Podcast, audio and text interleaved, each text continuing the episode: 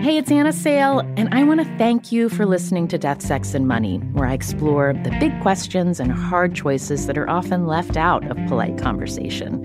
You can hear new episodes ad-free every week on Amazon Music, where you can find Death, Sex, and Money and all of your Slate favorites without the ads.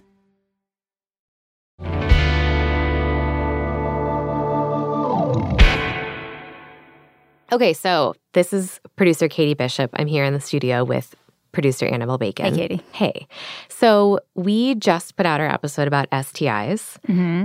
and we're getting some emails in the inbox. Yeah, people are responding to yes. this episode. And we wanted to take a second to talk about one email in particular that came in today. Yeah, so we got an email from a listener who said that he really was glad to hear the episode, loved hearing us talk about sexually transmitted infections. Um, but this guy was a little bit frustrated because he wished that we had talked more explicitly about what a disclosure conversation actually sounds like. Um, he said, you need to get back into this episode. You need to talk about how people break that taboo. How do they do it? What should you say? What are the tactics? How to break the news to a partner.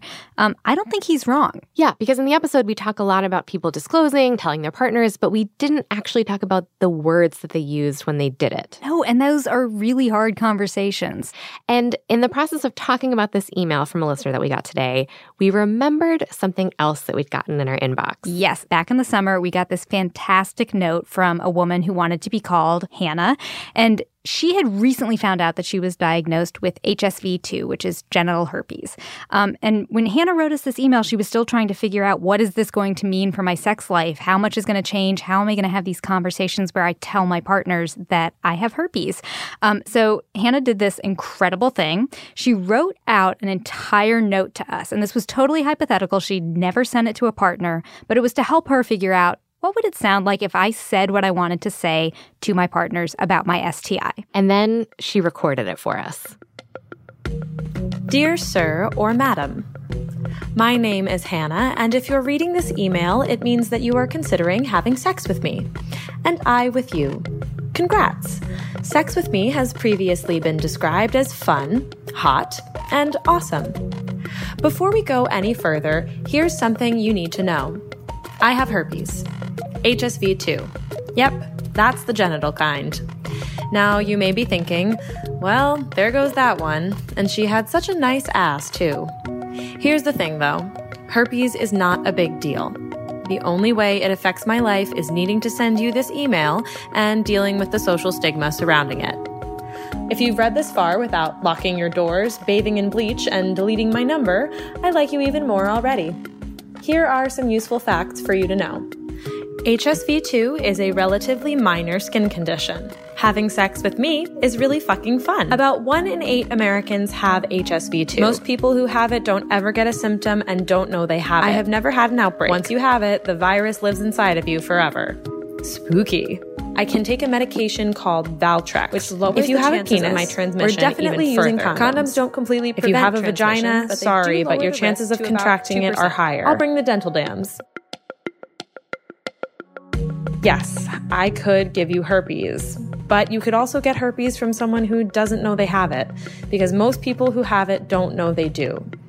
Please see the infographic below for more information on transmission rates. Please see me in my bedroom for more information on my favorite kinks. Anyway, that's the full deal. Take whatever time you need and let me know if you still want to get some of this. Sincerely, Hannah. I love that email so much. It's really amazing to hear somebody just spell it all out like that. Yeah, and with like a sense that this is okay. We can have these conversations and it doesn't have to be the end of the world. Listening to this email from Hannah, it just made us realize that this is such an important exercise for people who have S T Is to say these things out loud, and also for people who don't have S T Is to hear it. So, inspired by Hannah's email and that first email we got that asked us to share more explicit conversations about disclosure, we have an assignment for you. This weekend, before Monday, we want you to take out your phone, open up your voice memo app, and record yourself as if you're talking to a partner about your S T I. If you've had this conversation in your real life before, use the words that you used then. And if you haven't had it yet, but you'd like to have some practice, just say what you'd like to say out loud. We're going to take all of the voice memos that you send us, and we're going to share them with you very soon. Don't worry, we will keep you anonymous. So again, send in your voice memos by the end of the weekend. The email address is deathsexmoney at w n y c dot org.